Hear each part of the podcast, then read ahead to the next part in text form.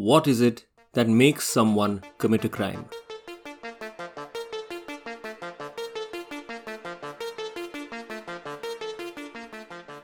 Welcome to Revealed, where I uncover sensational crimes and the stories of the people behind them, as well as examine mysteries that baffle the mind. Hi, I am your host, Sukrit, and I thank you for joining me today.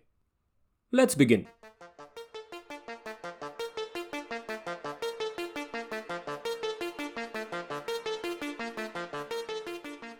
They say success breeds enemies.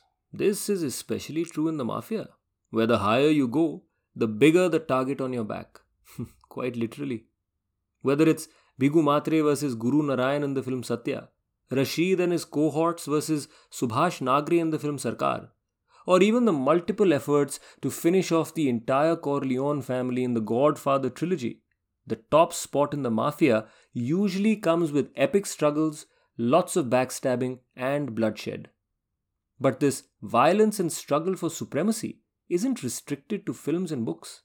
As a matter of fact, these tantalizing tales of insecurity, hushed up backroom deals, and murder are very much rooted in real life. Today we visit one such tale a tale of a man who wasn't even supposed to be a criminal. And yet he fell into a life of crime and managed not only to survive, but thrive getting to the top and staying there for decades, using his sheer cunning to shapeshift into whatever was required for him to survive and to stay ahead. So let's get to know the godfather of Bengaluru. Part 1 Even a tiger can be killed. Between the 1970s to the late 1980s in Bangalore, as Bengaluru was known back then, there was a man who was so powerful that he could enter a police station, hold a machete to the neck of a policeman, and threaten him there and then. Heck, he even went to the extent of murdering a man in broad daylight in the middle of a courtroom just because that man was giving evidence against him. This was the power that MP Jayaraj had in those years. Jayaraj wasn't the only rowdy, as these crime figures are commonly referred to, but he was definitely amongst the top tier rowdies in the city. So much so that a lot of reports credit him as being the first Don of Bengaluru. Jayaraj was an amateur wrestler, physically intimidating with unwavering courage. It was this very combination of brute strength and fearlessness that kept him at the top of the criminal hierarchy in Bengaluru. There were multiple attempts on his life, and each time he managed to save himself. Whether that meant taking on multiple attackers with his bare hands or hurling bombs at them from under his hospital bed, he fought back each time with the ferocity of a tiger. The tiger had a special place in Jayaraj's life. He was convinced that he shared similar traits with the animal. Such was his affinity towards it that not only did he pick a tiger to be his political party's symbol for election, but he went ahead and hired a real tiger when he was campaigning for the elections, which of course ended up drawing massive crowds at his rallies back in the 80s. It was during this time in 1989 when Jayaraj was out on parole from jail campaigning for elections that a plot to finally finish him off was underway. A few of his rivals had come together and after multiple failed attempts to kill him in the past, they were determined to succeed this time. As part of his parole condition, Jayaraj was to visit the Siddhapura police station daily and sign in a register. On the morning of 21st November 1989, Jayaraj went to the police station to finish this daily formality. But unknown to him, this would be the last day of his life. The car that Jayaraj was traveling in that day had him, his brother, and his lawyer in it. On the morning of the 21st, they left the police station as always via their usual route. But as soon as they began their journey from the police station, they were surrounded by two motorcycles, an ambassador, and a Fiat car with over 10 men who started shooting at the three of them from all sides. This time, Jayaraj wasn't able to escape, and he, along with his lawyer, succumbed to their bullet injuries and died on the spot. The dreaded Don of Bengaluru, MP Jayaraj, was finally dead. opening up the coveted spot at the top of the criminal hierarchy of Bengaluru so someone else could take his place. Part 2 The Rise of the Godfather. The credit for the planning and execution of the murder of Don MP Jayaraj would primarily go to one man, a tall fellow with piercing eyes and a handlebar moustache, a resident of the state of Karnataka, a young man called Muthappa Rai. How did Muthappa Rai finally succeed in killing the fearless Don MP Jayaraj, even though many had failed before? This success was mainly due to Rai's strategy and planning of the entire operation. Muthappa Rai was methodical and professional. For days, he conducted multiple recces of the route that Jayaraj took daily to the police station, identified the spot where the attack would take place, and also chose the team who would ensure the success of this daring attack. But most importantly, Rai did one thing that hadn't been done in Bengaluru before using guns along with professionals known as sharpshooters to carry out the attack. Such was the power of Jayaraj that Rai knew mere knives and sticks wouldn't do the trick. He needed something more powerful, and he looked for inspiration towards the center of the underworld Bombay. With the convenience and firepower of guns, Bombay, from the very start of the 1980s, had already witnessed fierce firefights between rival gangs. The use of guns also bred a new type of criminal, the dreaded sharpshooter. It is almost poetic to note that as the 1980s ended with the murder of Jayaraj, so did the era of brute force and man to man combat. Now, the 90s would bring in a new era of crime with a new lethal weapon the firearm. And it was Muthappa Rai who introduced it to the Bengaluru underworld and forever changed its course. As the man credited with finally succeeding in killing the feared Don Jayaraj, Muthappa Rai was instantly elevated in status within crime circles. But this didn't mean that Rai was easily accepted by the group of local rowdies in Bengaluru. Netala Muthappa Rai was born to an upper class family in the small city of Puttur in Karnataka. He was educated and even had a job at a public sector bank in Mangalore. A beginning not exactly typical of most criminals. In the 1980s, he became a partner at a bar located on Brigade Road in Bengaluru. The bar was famous for its live acts, fairly successful, and eventually Rai even became the owner of the place. If stories are to be believed, Rai first turned to violence in order to protect this bar from the local underworld. He even hired muscular men to protect this investment of his. The start of a type of a new profession, now commonly known as bouncers. By the end of 1989, having successfully murdered the Don of Bangalore, Muthappa Rai entered into the 1990s as a well established criminal. Even though by the 1990s Rai was a well known crime figure, that didn't result in much stability in his life. On the contrary, the decade between the 1990s to the early 2000s was filled with adversity, danger, and turbulent times. Let's see if you can hold on to this roller coaster ride. In 1992, Rai was accused of murdering Amar Alva from Mangalore, a well established businessman and local strongman with ties to the D Company.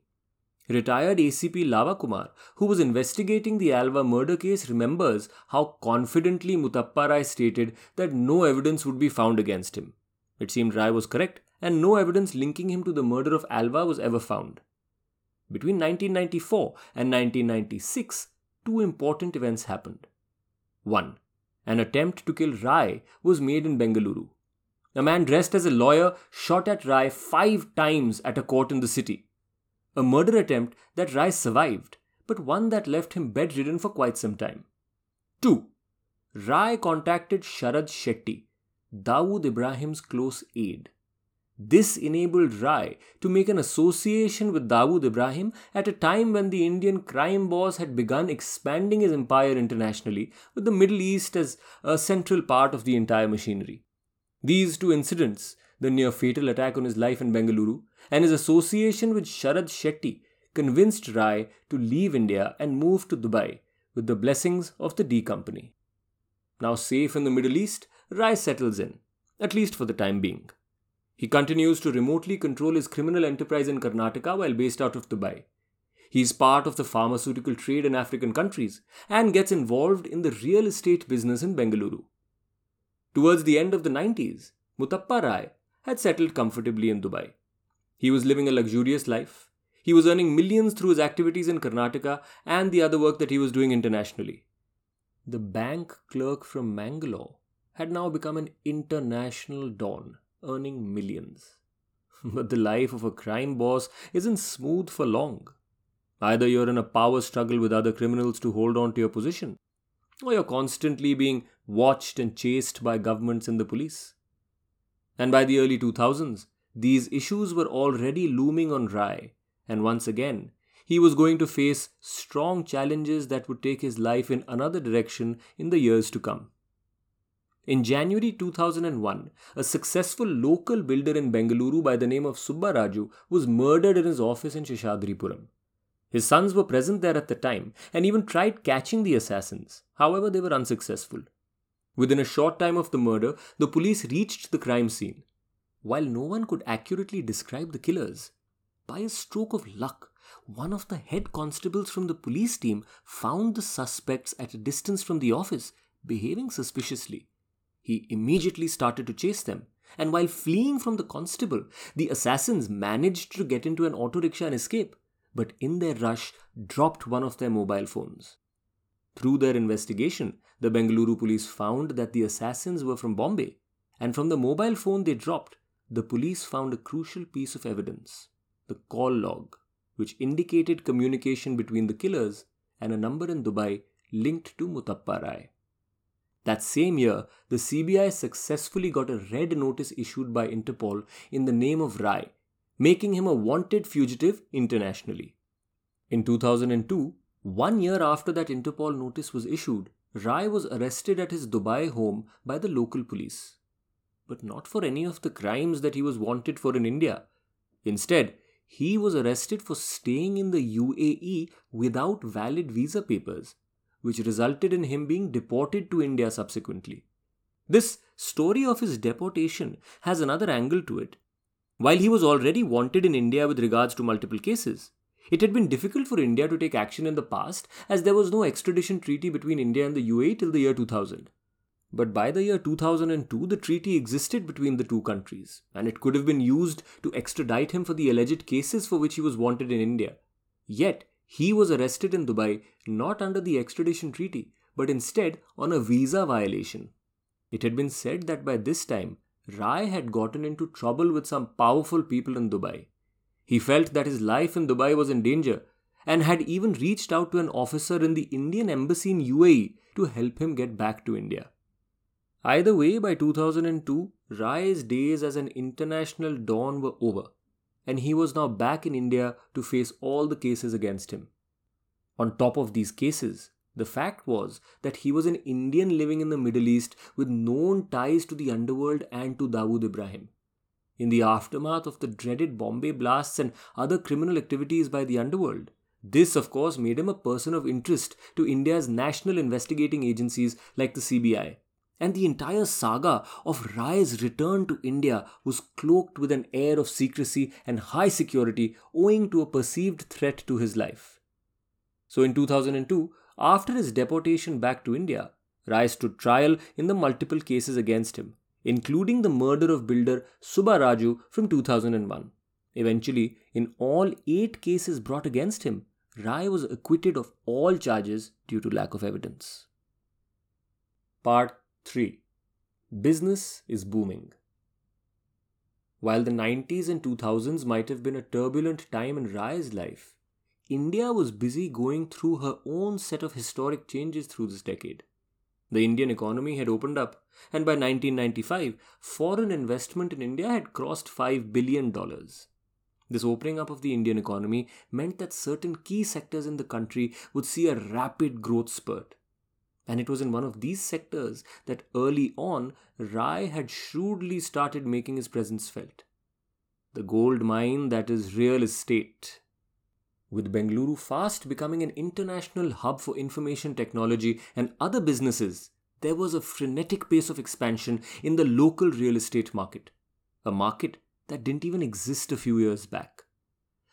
Real estate in India has always been a controversial and confusing matter. Land is usually owned and shared by large families, passed through generations. The paperwork isn't always available. Most times there is shared ownership and multiple claims on the same land. To top this all off, our country has a court system which is already handicapped.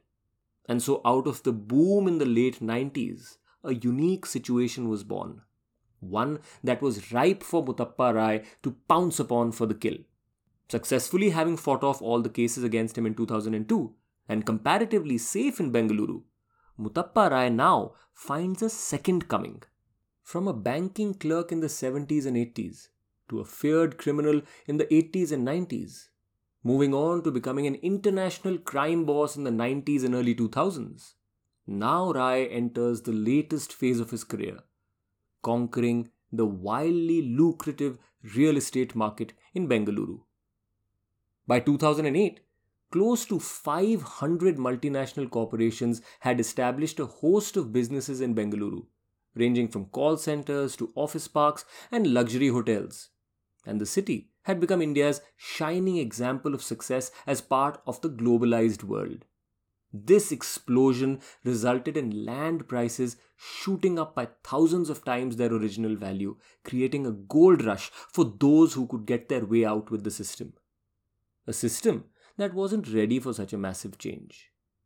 The massive commercial machinery was hungry for land, and it didn't have the time or patience to deal with the archaic systems of administration in India.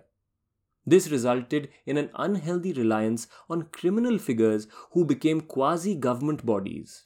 They settled disputes, helped interested parties buy off land, and started buying large pieces of land for themselves as well, using force, intimidation, blackmail, and whatever other means necessary. Throughout the 2000s and beyond, Muthappa Rai becomes the go to man whenever large land deals in Bengaluru are done.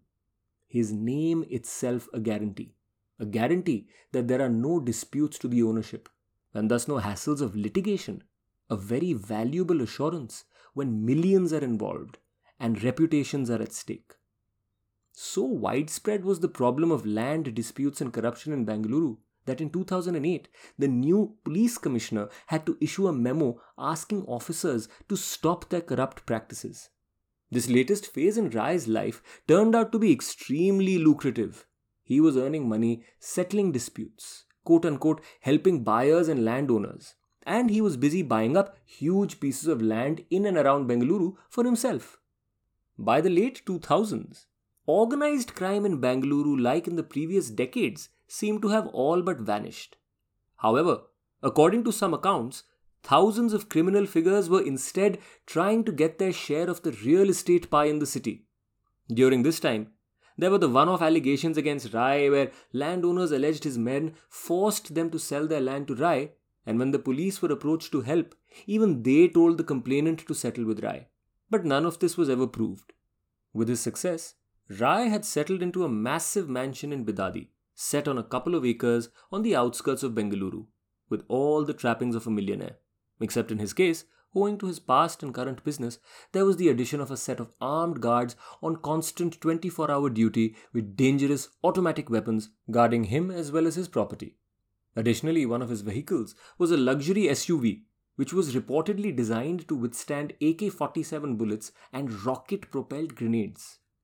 Clearly, Rai continued to believe that his life was under constant threat. Apart from his success in real estate, in 2008, he launched Jaya Karnataka, a non government social service organization through which he aimed to help the downtrodden by organizing medical camps, building facilities for the poor, amongst other services. Given his wealth, power, and history, this was also taken by some to be an indication that Rai would eventually join politics. But that was not to be. In January 2020, dressed in a black leather jacket and white Panama hat, he held a press conference at his Bidadi mansion and announced that he was suffering from cancer and had limited time to live, stating that he had led a fearless life and didn't fear death. He passed away a few months later in the month of May 2020 at a hospital in Bengaluru. Prologue A boy from a decent family, educated, working in a bank, turns to a life of crime, kills the city's most feared don, and after a life threatening attack, moves to Dubai under the friendship and blessings of the D Company. This was just the first half of Muthappa Rai's career, and it already sounds like the synopsis of a thrilling crime film. There actually was a film that was planned to be made around his life by none other than director Ram Gopal Varma, but somehow the project was never completed. While there's no doubt that he was involved in criminal activities, it's interesting to note that in spite of all the dreadful allegations made against him and the cases brought to court, Rai was never convicted Rather, he was acquitted in all the criminal cases that were lodged against him. Later in his life, while giving interviews, Rai even referred to himself as a patriot, talking about how he was helping Indian intelligence agencies in Afghanistan as well as against Dawood Ibrahim. But this has never been confirmed. You know, when we speak of people who have made some form of impact on the society they lived in, we look at what they left behind. And in Rai's case, while in the latter half of his life he was deeply involved in helping people through Jaya Karnataka while also running his real estate empire, his everlasting legacy shall remain in the fact that he was the man who introduced guns into the Bengaluru underworld, and apparently also the man who introduced the concept of bouncers to the bar culture in Bengaluru, starting from that little bar on Brigade Road, where Muthappa Rai, the bank clerk, was left behind and Muthappa Rai the Godfather was born. Hey, I hope you enjoyed listening to this episode. Don't be selfish. Share this podcast with your friends. You can also check out more content related to each episode on Instagram, where I post pictures and videos of the cases I cover. You can find me on Instagram on at the rate the revealed podcast. And write to me there in case you want to share some stories and new topics for the show. I shall be back with a new story next week. Stay safe, always follow the law, and once again, thank you for listening to Revealed.